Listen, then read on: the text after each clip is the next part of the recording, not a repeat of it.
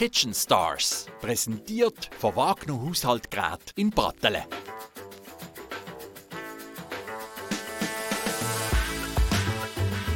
Mein Name ist Wenke Schmidt. Ich habe seit 1999 meine Backstube hier in Kleinbasel. Ich produziere Petit Hochzeitstorten, andere Torten und verschiedene Gebäcke. Ich bin nach Basel gekommen, eigentlich wegen dem Beruf. Später die Liebe, aber der Anfang war der Beruf.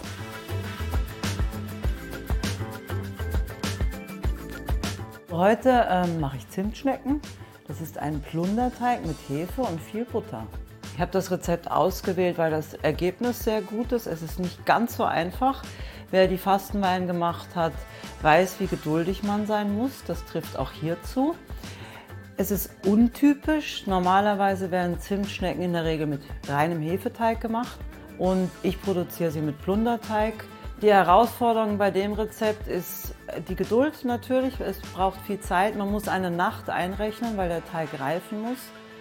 Dann äh, die Butter einarbeiten. Auch da, es muss eine gewisse Temperatur haben, damit das funktioniert.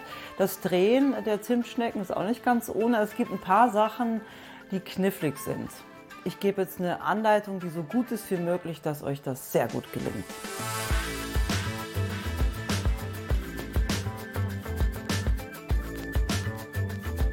Jetzt starten wir mit den Zimtschnecken. Wir haben ja alles schon abgewogen. Ich schlage noch die fünf Eier auf. Wir nehmen natürlich Bio-Eier. Das können Sie natürlich halten, wie Sie wollen. Ich würde es Ihnen in jedem Fall empfehlen. Fünf Stück. Das ist jetzt ein All-In-Teig. Wir haben hier Mehl. Unser Mehl ist ähm, biologisch mit Knospe. Ist ganz wunderbar, es ist ganz weich, also man spürt das. Ich habe Zucker eingefüllt, Salz mache ich an die Seite, weil die Hefe und das Salz nicht, sich nicht ganz so gerne haben, wenn sie nah beisammen sind. Die Butter mache ich auch ein bisschen separiert. Die Eier und die Zutaten kommen zusammen in den Kessel und die Milch gibt man nach und nach dazu. Jetzt gehen wir mal zu meinem Rührwerk. Alle Zutaten in unsere Maschine. Eier auch. Die Milch nach und nach. Das ist übrigens unser Oldtimer, die Aroflex. Gibt es gar nicht mehr, die Marke. Ist aber ein super Gerät.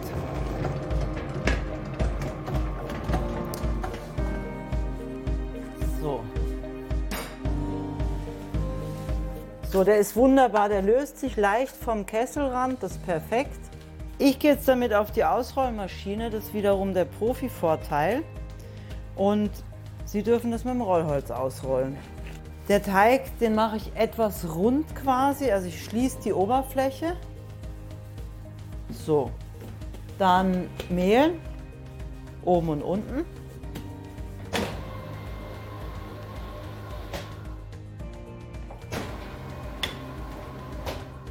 Blech sollte unbedingt gemehlt sein, dann kann man ihn besser lösen.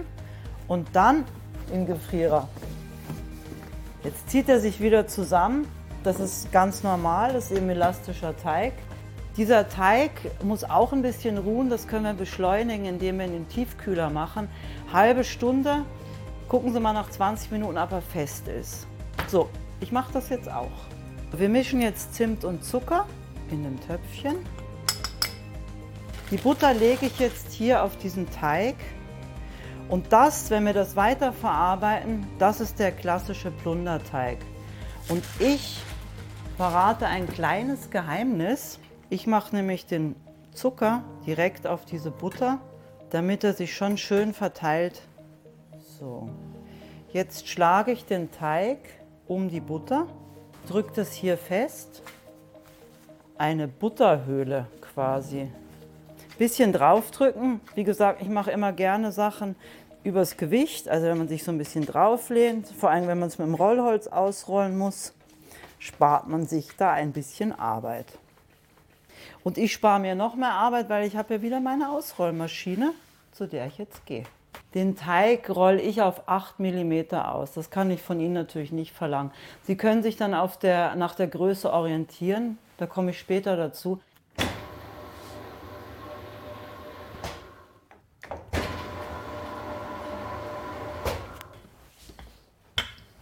Nächster Schritt. Jetzt kommen wir zu der Tour. Der Plunderteig hat nicht so gerne Mehl zwischen den Schichten, deswegen fege ich das ein bisschen ab. Sie können das mit einem Pinsel machen oder weniger Mehl nehmen. Man schlägt den Teig einmal zu einem Drittel ein und legt den anderen darüber. Das ist eine einfache Tour. Bei den Touren ist ganz wichtig, dass es gegengleich ist. Das heißt, die offene Seite ist an den Enden und wird wieder zusammengeschlagen. Im Prinzip drehen Sie den Teig jedes Mal, bevor Sie diese Tour geben. Sonst wird der Teig wild. So nennt man das. Er backt dann unregelmäßig. Die offene Seite wird gefaltet und dann dreht man wieder und beim nächsten Mal wird dann wieder diese Seite gefaltet. Der Teig braucht immer Ruhe, damit er nicht wild wird. Das heißt, wenn er wild wird, dann backt er nicht mehr regelmäßig, er blättert dann nicht schön auf und deshalb wiederholt man das dreimal mit jener halben Stunde Pause im Kühlschrank. Und da können Sie gemütlich Kaffee trinken, auch schön. Und wenn Sie das gemacht haben, dann lassen Sie ihn eine Nacht im Kühlschrank, der muss reifen und sich beruhigen.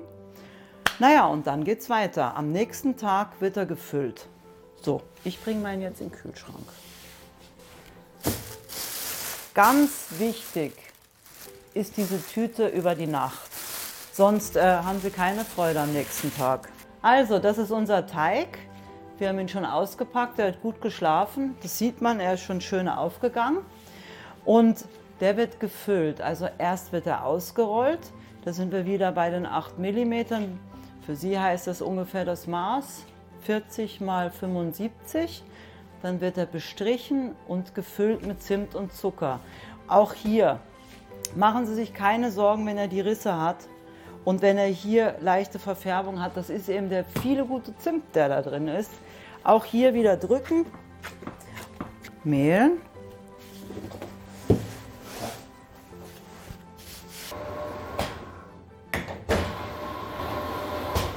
So, wie vorher befreien wir den Teig wieder von dem Mehl und jetzt geht es ans Füllen.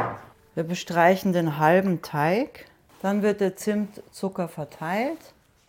Jetzt bestreichen wir die andere Seite, damit das schön klebt, unsere Füllung. Jetzt wird er eingeschlagen. So, nochmal mit dem Rollholz drüber. Und jetzt kommt die letzte Ruhephase für den Teig. Nochmal eine halbe Stunde im Kühlschrank und dann geht es weiter.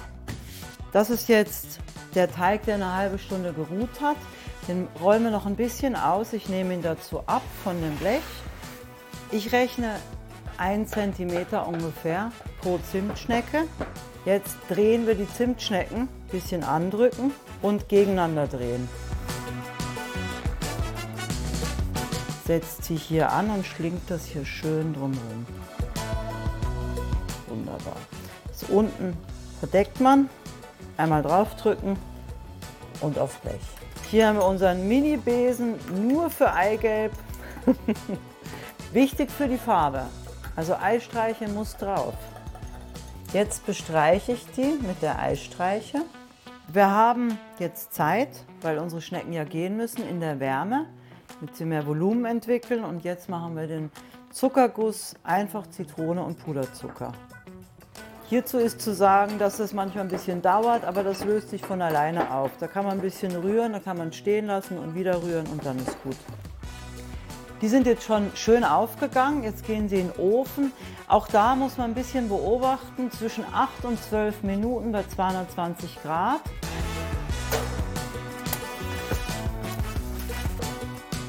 So, schön heiß aus dem Ofen, wunderbar. Und jetzt kommt der herrliche Guss da drauf. Die sollte man ein bisschen kalt werden lassen, aber warm sind sie am allerbesten. So, und wir essen jetzt warme Zimtschnecken. Ich hoffe, Sie kommen auch in diesen Genuss. Viel Glück und viel Spaß beim Nachbacken.